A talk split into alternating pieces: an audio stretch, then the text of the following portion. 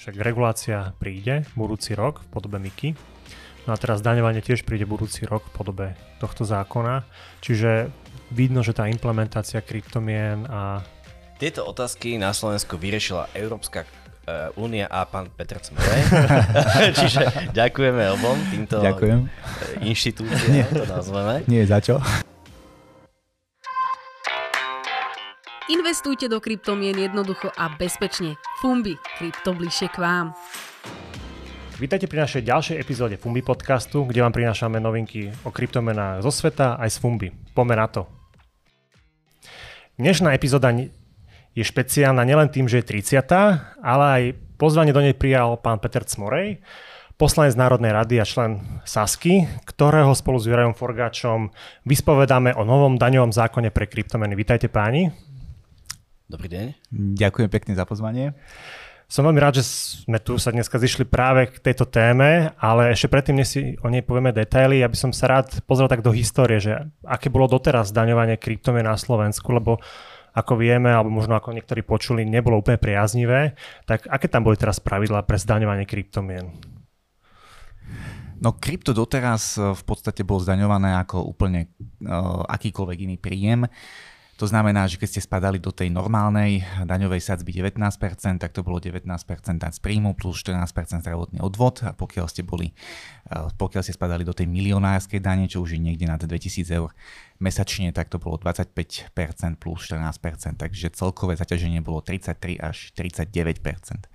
Avšak teda, ak teda môžem rovno pokračovať, tak možno ešte horšie ako, to, ako tá výška sadzby bolo, boli dve také veci. A prvá vec bolo, že zdaniteľným plnením, keď už musíte podať daňové priznanie a a zaplatiť daň, už bolo, keď ste uh, vymenili aj krypto za krypto, teda keď ste išli napríklad z Bitcoinu do, ja neviem, Ethera. To bol prvý moment, že mali ste si v podstate napísať, že za koľko ste nadobudli ten bitcoin, za koľko ste ho predali, eh, keď ste išli do toho Ethera a, a ten rozdiel ste mali zdaniť. A, eh, druhý problém bol, že zdaniteľné plnenie bolo aj keď ste si kúpili za krypto napríklad kávu. Takže už v tomto momente ste mali to krypto zdaniť a tým pádom eh, vlastne slovenská legislatíva robila z každého užívateľa krypta kriminálnika, lebo reálne sa to ani nedalo urobiť a, a nikto to nepriznával týmto spôsobom. To znamená, že vlastne Slovensko bolo doteraz jedno také, povedzme, že jedno z najhorších krajín preto, aby tu človek obchodoval alebo vôbec riešil krypto. Tak?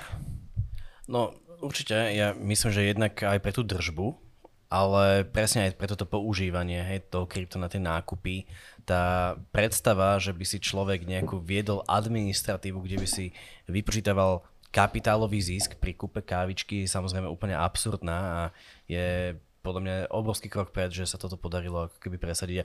Dokonca, dokonca aj s takou, takou vážnou väčšinou, že 112 poslancov to bolo tuším za a dvaja boli proti?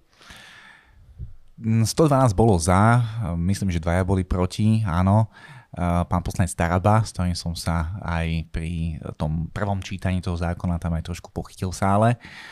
A neviem, kto tam ešte bol proti, myslím, že niekto z týchto, z týchto jeho uh, kamarátov. Ale áno, bolo to veľkou väčšinou, no ja som si to celkom obšlapal a zháňal som podporu, takže som rád, že sa mi to podarilo.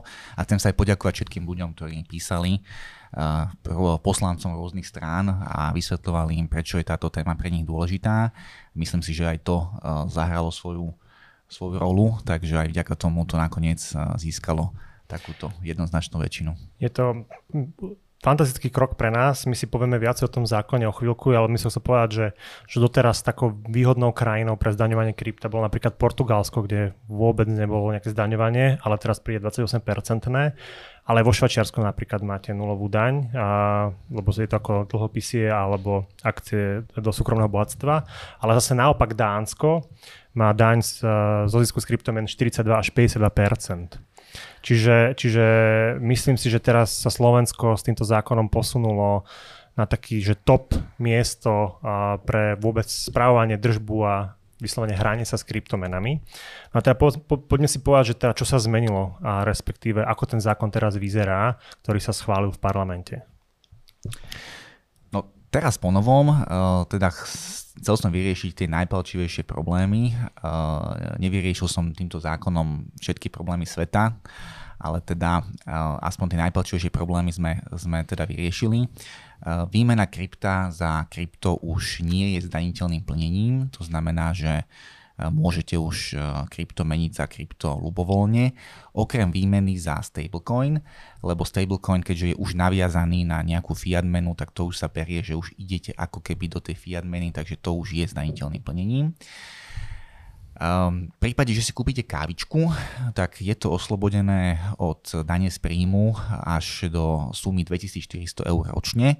To znamená, že kávičku môžete celkom, celkom pokojne, sem tam si môžete... Až niečo, intenzívne? Až intenzívne, áno, môžete si aj niečo nakúpiť, možno aj nejaký uh, lacnejší alebo taký normálny televízor sa do toho vojde, ale keď už si budete chcieť za to krypto kúpiť auto alebo napríklad dom, tak e, to už budete musieť, e, musieť normálne zdaniť. No a čo sa týka zdanenia e, toho krypta vo všeobecnosti, tak tam sme prijali pravidlo, že pokiaľ ho držíte viac ako rok, tak budete platiť daň 7%. Uh-huh. A kompletne sme zrušili zdravotné odvody aj pri držbe nad rok, aj pri držbe menej ako rok. OK, to znamená, že povedzme ľudia, čo už u nás držia viac ako rok kryptomeny, tak už pre nich bude tento zákon platiť? Áno, zákon je napísaný tak, že platí to už aj pre nakúpené kryptomeny. Mm-hmm. To mhm. znamená nie len pre krypto, ktoré ste si nakúpili od uh, doby účinnosti zákona, ktorá inak bude od 1.1.2024. To bola jedna z mojich otázok. Áno, lebo daňové zákony sa celkovo majú meniť vždy až od 1.1., takže preto, že od 1.1.2024, ale bude to platiť už aj pre krypto, ktoré už máte nakúpené pred týmto dátumom. Čiže keď uh, 2.1. niečo kúpim za krypto, tak už to bude uh, spadať pod tento nový zákon. Áno, presne tak. A keby som kúpil teraz niečo, tak to spadá ešte po ten starý zákon. Presne tak. OK. Juraj? Ja som chcel, že možno, že okrem takýchto vecí tam zaujímavé aj to definovanie, možno, že, že kedy sa zdaňuje ten príjem zo stakingu. Uh, to, to je tiež akože pekná vec, pretože doteraz boli určité také spory aj na ministerstve, uh, viem, že sa o tom diskutovalo, že či náhodou príjmy zo stakingu, tie vystakované kryptomeny netreba zdaniť už v momente, keď dostanem tu ten staking reward. A tento zákon tiež akože pár vetami alebo jednou vetou v podstate stanovuje celkom logicky, že sa to zdaňuje presne až v momente, keď je to odpredané alebo teda použité.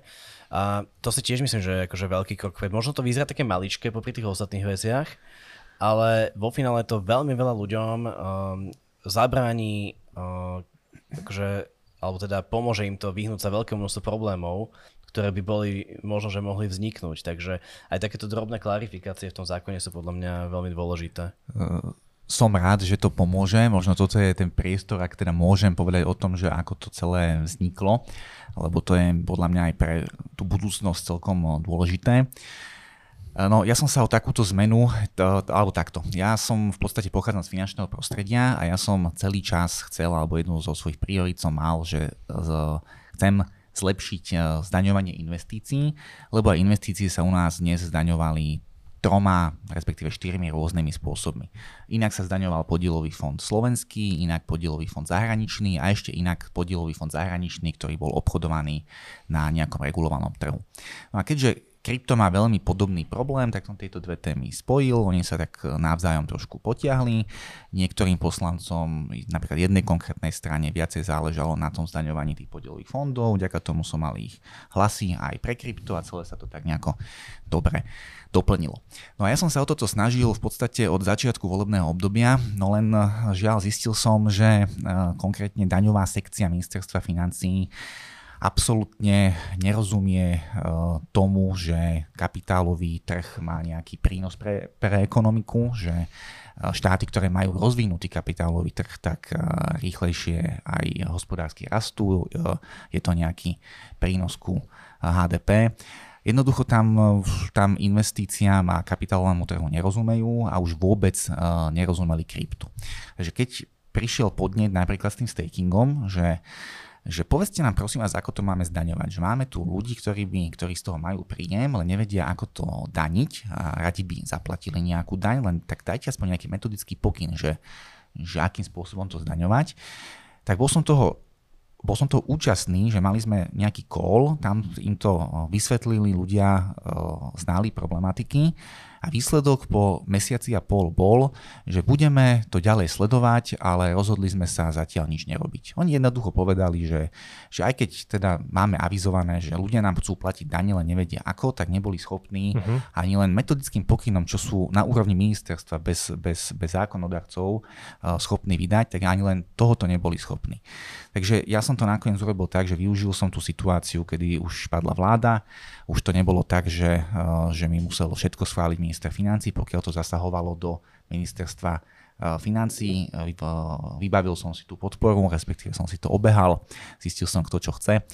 A, eh, a prijali sme tento zákon proti vôli ministerstva financí a proti vôli daňovej sekcii, ktorá v podstate nie, tá ich podpora k tomu, alebo to ich pripomienkovanie zákona bolo veľmi, veľmi uh, Eh, také povrchné, dokonca tam bol taký pokus, že sa mi snažili ten zákon zablokovať cez zmenu v inom zákone, takže naozaj to, bolo, eh, to, bolo, eh, to bola veľmi zlá spolupráca, im sa nedá hovoriť o spolupráci.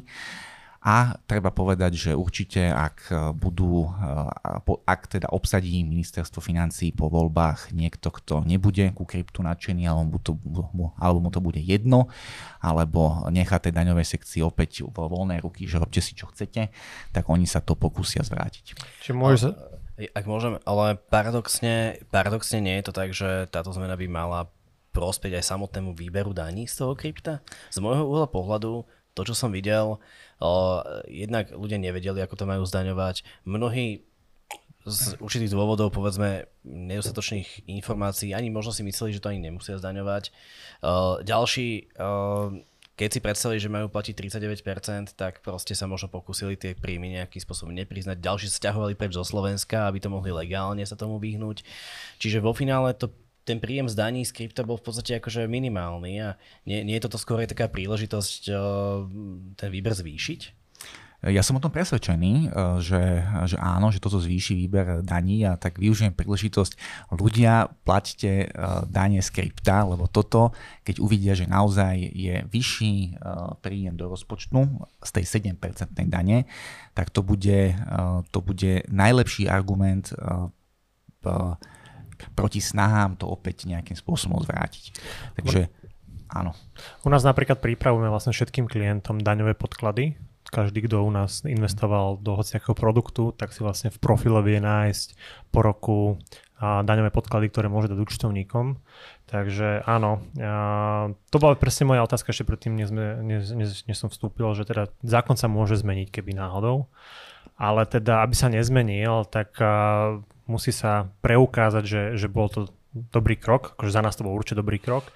A teda čo všetko to ešte môže priniesť pre Slovensko, lebo naozaj, ako sme na začiatku rozprávali, že Slovensko zrazu posunulo z nejakého toho chvosta na nejaký začiatok v, v Európe a možno aj vo svete, lebo však presne keď sa ten zákon schválil, tak sme videli rôzne tweety, že, ktoré sa pýtali, že aké je počasie na Slovensku a že ako, ako, ako sa sem môžu dostať. Takže možno si povedzme to, že čo to všetko môže priniesť, že, sme, že takéto um, daňové zaťaženie ponížené prišlo a respektíve ako to môže Slovensko posunúť ďalej. Tak z môjho pohľadu no, bolo by možno, že krásne, keby sme sa vedeli pohnúť možno, že ešte niekam ďalej, možno až naozaj k tomu oslobodeniu pri nejakej držbe alebo pre nejaké firmy, aby boli nejaké osobité Uh, nechcem povedať, že úlavy, ale možno, že jasnosť toho, tej metodiky, ako postupovať, ako účtovať. Momentálne sa to tým staking, uh, vyjasním toho stakingu trošku zlepšilo, ale myslím si, že toto je rovnako zaujímavé ako vlastne tá pomoc pre tie fyzické osoby. Je naozaj to, že to môže pritiahnuť povedzme to podnikanie v krypto oblasti. Jednak, uh, keď sa budú zakladať kryptofirmy v Európe a budú sa zakladať uh, stále viac vďaka tej novej mikaregulácii, tak vždycky bude otázka, že v ktorej destinácii takú firmu teda založiť. A Slovensko teraz sa dostalo z toho chvosta, kde bol jasné nie pre každého, povedzme niekam pomerne vysoko, hej? čiže je to tu jasnejšie o niečo a samotné tie fyzické osoby, ktoré by si sem zmenili teda rezidenciu, že by sa sem pristahovali, a pracovali by, povedzme, alebo míňali by svoje také už odležané krypto, hej, že vždycky by mali ho rok v kapse a potom by ho začali míňať, uh, tak, uh, tak pre tieto osoby by to bolo akože veľmi výhodné. Netreba sa stiahovať do Paraguaja, netreba sa stiahovať do Kostariky alebo kam, dá sa proste uh, si užívať kapitálový zisk krypta aj v Európe, aj v civilizovanej krajine, ktorou teda sme. A to si myslím, že sem určite môže priniesť kopu týchto ľudí, takže okrem toho brain drain, čo máme, ten odliv mozgov, môžeme získať možno nejaké mozgy teraz náspäť. Určite. Tiež, tiež si toto myslím, tak uh, medzi kryptonáčencami je asi vyššie percento IT uh, zdatných ľudí, co sú naozaj, že Eh, ľudia, ktorí sú eh, väčšinou že vysoko príjmoví a áno, my sme sa teraz dostali na tú mapku, že keď rozmýšľajú, že, že odkiaľ budú pracovať, eh, keď sú to no, treba nejakí digitálni nomádi, tak áno, my sme zrazu na tej, na tej mapke sme, sme zapichli vlajočku, že tu je Slovensko a to aj napriek tomu, že tieto zmeny sa týkajú len zdaňovania fyzických osôb, nie právnických osôb.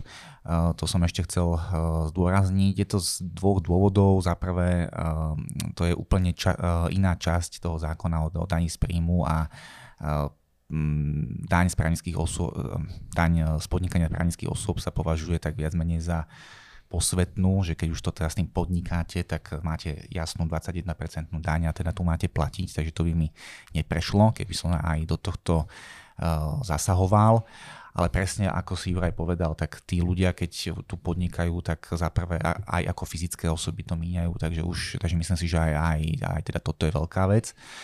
No a určite sa nájdú aj veci v tom zákone, ktoré by sa dali ešte vylepšiť. Keby tá spolupráca s tým ministerstvom financí bola na nejakej úrovni a a nebolo to, to vyslovene takto nepriateľské, tak e, ten zákon by mohol byť určite ešte, ešte oveľa lepší. Takže ak budem mať tú možnosť aj v budúcnosti, tak e, určite e, by som chcel ešte nejaké vylepšenia vyniesť. Práve počúvate novinky zo sveta kryptomien. Fumbi, krypto bližšie k vám. Ja myslím, že na Slovensku sú uh, stovky tisíc ľudí, ktorí majú o krypte nejaké povedomie alebo ho aj držia. Hej. Minimálne od, u nás. Odhadujeme takých 15%. No u nás už vlastne máme vyše, vyše 100 tisíc klientov registrovaných. Čiže, to Slovákov? Uh, väč, veľká väčšina sú Slováci. Pekne. Čiže uh, dá sa povedať, že tá verejnosť uh, tomu kryptu predsa len ako keby fandí, rozumie mu. Uh, vie, že to je teda nejaká nová forma peňazí alebo nejaká nová forma likvidity. A ja myslím, že na toto treba poukazovať aj dlhodobo, aj komunikovať s tou verejnosťou, že uh, veľmi ťažko by tie orgány štátnej moci, tie exekutívne, uh, mohli poľahky robiť niečo, čím by stiažovali život mnohým ľuďom, ktorí Eh, ktorí proste už majú nejakým spôsobom nastavenú tú mysel a chcú s tým kryptom robiť, tak bolo by to také trošku až protidemokratické, hej, že keby sa to snažili proti vôli tej verejnosti príliš uh, presadiť. Tak myslím si, že keď tá komunikácia bude, že tí ľudia budú vedieť, že sa to deje, tak uh, ak by náhodou boli také iniciatívy, tak treba zase tie listy posielať. Aj my sme vo Fumbi nakoniec posielali otvorený list, aj poslancom sme posielali maily. Ano. No musíme sa proste ozvať, že, že krypto je tu a proste chceme s ním pracovať inteligentne, racionálne, Nechceme, aby nám tam niekto uh, kladol nezmyselné prekážky. Ja som napríklad veľmi šťastný, že v tom zákone uh, je to oslobodenie do tých 2400 eur pri platbe za tovary a služby, lebo týmto sa krypto trošičku možno vymaní z toho vnímania iba ako nejaký investičný alebo špekulatívny nástroj k tomu, že áno, je ho možné skutočne používať aj na platby normálne v obchode, v kaviarni, kdekoľvek a uh, je to síce len 200 eur mesačne, ale už to je podľa mňa veľký krok vpred. Áno, súhlasím a teda ak ešte môžem pridať ku tej kritike e, ministerstva alebo teda tej štátnej moci, tak e, mne naozaj hlava neberie, že či si tam skutočne niekto myslí, že tým, že sa budem tváriť, že niečo neexistuje, tak, tak tým, a ešte, to, ešte tam dám drakonickú daňovú sadzbu, tak tým niečo vyrieším, lebo skutočne tie, tie protiargumenty Eh, že eh, v podstate aj minister financí eh, dal potom taký tweet, že kde ocitoval niekoho z ECBčky, ktorý hovoril o tom, že ku kryptu by sa malo pristupovať ako ku hazardu. A potom jeden komentátor napríklad napísal, že, že to je to isté, ako by sme podporovali hazardných hráčov z jednej politickej strany, takej tiež v podstate no, neviem či pravicovej, ale akože z, tej, z toho dobrého spektra, tak tam tiež zaznelo, že podporujeme špekulácie. A myslím, že každému, kto ako trošku má otvorenú mysel a už dnes musí byť jasné, že krypto sa používa, že krypto nejakú, e, nejaká časť populácie používa normálne v rámci platobného styku, je to jednoducho ich životný štýl, že proste s kryptom narábajú v každodennom živote. A ten prístup, že týchto ľudí nejakým spôsobom vyčlenujeme na okraj spoločnosti, tak mne to proste hlava neberie, že že prečo tak? Ja, ja by som tam možno doplnil, že ja by som chcel pozvať všetkých tých ľudí, ktorí proste sú možno aj v tej pozícii, aby o takých veci rozhodovali, že aby si to vyskúšali, hej, že nech si to, nech si to krypto kúpia, nie je to dneska už nič zložité, nech si vyskúšajú, aké to je ísť s ním zaplatiť proste v kaviarni za kávu s vedomím, že za tým sa nenachádza 5 až 10 inštitúcií, ako je to v prípade kartových platieb, že pri tej kartovej platbe ten ten mechanizmus, ako sa to vlastne, ako to môže fungovať, je tak neuveriteľne zložitý a drahý a všetok zisk z neho vlastne odchádza z Európy do Ameriky.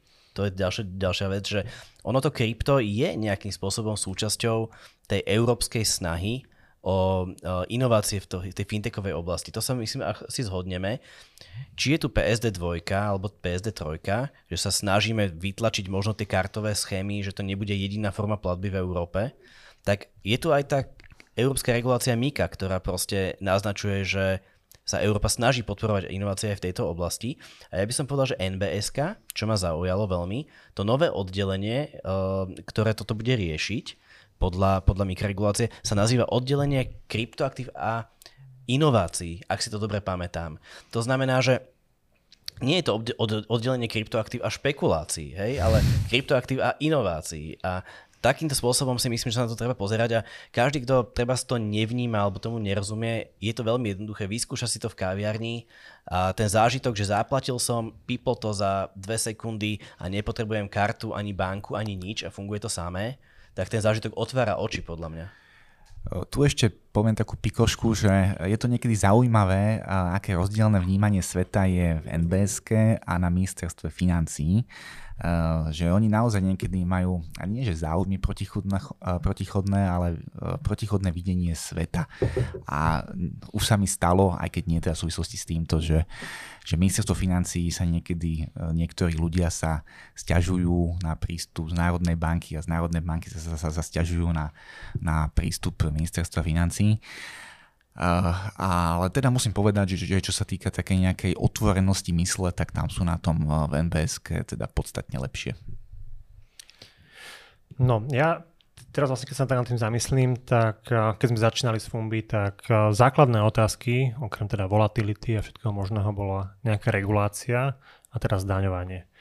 A pomaličky sa to rieši, lebo však regulácia príde budúci rok v podobe MIKI, No a teraz daňovanie tiež príde budúci rok v podobe tohto zákona. Čiže vidno, že tá implementácia kryptomien a... Tieto otázky na Slovensku vyriešila Európska e, únia a pán Petr Cmerej. Čiže ďakujeme obom týmto Ďakujem. E, inštitúciám, to nazveme. Nie za čo. Čiže naozaj, naozaj, že aj tí skeptici, čo doteraz a stále existujú, a oháňali sa presne týmto, že však má to úplne drakonické zdaňovanie, nerobte to, alebo že vôbec to nie je regulované, nerobte to, tak pomalečky im dochádzajú tie náboje, že prečo povedať, že prečo krypto nevyskúšať, alebo prečo ho nepoužívať, alebo prečo do neho neinvestovať. Takže pomaličky sa hýbeme, trvá to zatiaľ 5 rokov, uvidíme, ideme o rok, o dva s týmto celým, lebo myslím, že to dobrým smerom to ide.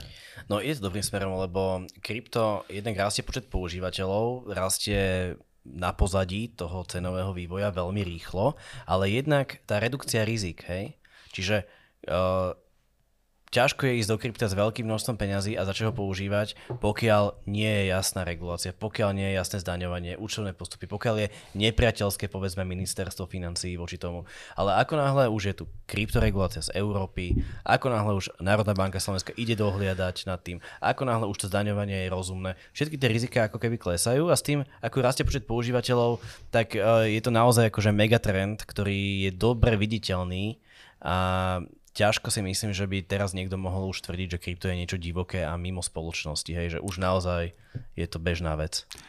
A ešte možno, no to možno aj za osobitný podcast by, by vydalo, že či je možné krypto, alebo teda, že či je krypto prostriedkom prania špinavých peňazí, lebo toto sa tiež objavuje od týchto ľudí ako, ako argument. A, a ja keď, teda ja nie som nejaký uh, krypto, uh, kryptofanatík, alebo ani nie som v podstate, že krypto používateľ, doteraz nemám ani hardware v peňaženku, teda už mám, ale ešte, ešte som ho nerozbalil. Uh, takže ja len jednoducho som, som, som ako v podstate niečo, som sa v podstate niečo, uh, niečo tak ako like poduzvedal a som, a som teda riešil problém. Ale už len z tých informácií, ktoré mám ja ako like, tak uh, mne to teda vôbec nepripadá, že krypto by bolo nejakým, nejakou formou na lepšie pranie špinavých peňazí, lebo dnes, keď ste túto užívateľ na Slovensku, tak uh, tie možnosti, ako si uh, anonymne nadobudnúť krypto uh, sú, aspoň čo ja viem, dosť minimálne, lebo ako minovať tu nebudete, lebo elektrina je drahá, tak jedine cez nejakého etického vexláka, inak všade, všade je v podstate nejaká digitálna stopa. Ak, ak môžem k tomuto, my sme sa uh, presne o tom viacejkrát bavili, ale ja by som preto na to nadviazal, že dneska uh, tie technológie blockchainovej analýzy sú tak, tak silné, že uh, nie je prakticky možné dlhodobo vykonávať akúkoľvek kriminálnu aktivitu na blockchaine uh, a prevádzať prostriedky spojené s ilegálnymi aktivitami uh, bez toho, aby človek práve tam nenechával na seba dôkazy, ktoré potom budú použité pri jeho usvedčení. Nakoniec to sa stalo aj zo Silk Road, hej, že jeden z dôkazov pri usvedčení bolo práve e, stopa na bitcoinovom blockchaine. A toto vlastne je úplne oproti tomu názoru, možno, ktorý majú ľudia spred desiatich rokov. E, v krypte sa perie menej peňazí, výrazne menej peňazí, možno až 10 až 20 krát menej peňazí ako v hotovosti. A Zdá sa, že o niečo menej peňazí aj ako v tom celkovom bankovom systéme vo svetovom meradle samozrejme. Hej, sú rôzne krajiny, lep, lepšie, horšie. Takže a ďalšia vec je, že ukradnuté krypto dneska nie je naozaj možné len tak speňažiť na burze. Ja by som chcel ale možno využiť ešte toto a varovať ľudí pred tým, aby kupovali krypto um, za hotovosť anonymne od nejakých uh, uh, neoverených vexlákov, pretože môže sa im stať, že presne dostanú bitcoiny z kriminálnej aktivity, ktoré ten človek nevie predať na burze bez toho, aby mu neriskoval, že mu tam zaklope Interpol alebo NAKA alebo neviem čo. A tým pádom sa toho snaží zbaviť na ulici za hotovosť. Čiže toto je veľmi riskantné, keď človek takto kúpi bitcoin, ktorý proste pochádza z kriminálnej aktivity, tak potom môžu zaklopať jemu. Čiže to by som naozaj chcel to odhovárať. Druhá vec, ja som teraz videl v jednej či už slovenskej alebo českej skupine kryptomenovej, či už to bolo BTC alebo niečo, že vyslovene takto niekto vexloval a typek mu dal falošné peniaze. Že neviem, akože odpredal asi bitcoin a dostal za to nejaký, nejaké falošné proste peniaze. Najlepšie by bolo, keby a ten bitcoin bol z nejakého severokorejského heku, a tak, takto by sa vlastne podvedli navzájom. No. No, e, takže ja by som ešte k tomu dodal, že keď dvaja kriminálnici, napríklad aj nejaké biele goliere, budú chcieť si odozdať nejaký úplatok, tak stále si zoberú nejakú, e, nejakú škatulu od cigára. Škatulu plnú. od cigár napríklad, alebo škatulu od, od šampanského. Nad tým som rozmýšľal, napkajú tam klasické peniaze a to odovzdajú. Určite to neurobia viacej z kryptomeny, tak už aj tí uh, politici alebo tí uh, na rôzne ministerstva, ktorí sú proti kryptu, tak aspoň takúto hlúposť nepoužívajte ako argument, že, sa to, že je to prostriedok prania špinavých peňazí, lebo tak to není. Je to, je to približne 0,15% mimochodom z objemu transakcií v krypte, hej? My sme uh, mali niekde no. taký vzor, uh, takú tabulku, vlastne, čo sme sa pozerali, že presne sa to porovnávalo. Je to, k tomu sú veľmi, veľmi dobré dáta, lebo existujú blockchain analytické firmy, ako je Chainalysis, Elliptic, Coinfirm, ktoré spolupracujú s Europolom, s FBI, s rôznymi americkými agentúrami. Uh, veľmi rozsiahly výskum je k tomu, veľmi spolahlivý výskum.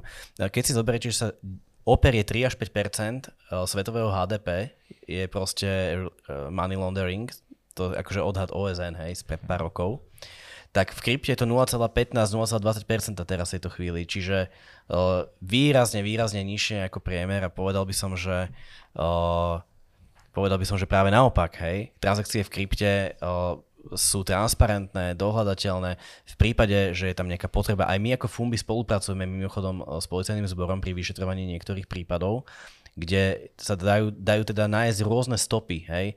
Či už je to napríklad Teraz bol taký škandál, nie? Axe Capital, pán Bereš, velikánska nová, nová BMG, aj keď nie až taká veľká, tak uh, tam sa niečo dialo s kryptomenami, proste dá sa, dajú sa takéto veci vypátrať.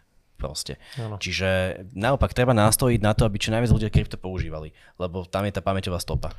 Ale myslím, že bude to dobrá téma na ďalší podcast, lebo nie je to prvýkrát, čo sa ja stretávam s touto otázkou, že presne keď sme odstranili reguláciu, zdaňovanie, tak potom presne prídu takéto. Čiže tých dotazov ku kryptomenám je ešte stále niekoľko, ale môžeme to rozobrať pri nejakom ďalšom podcaste.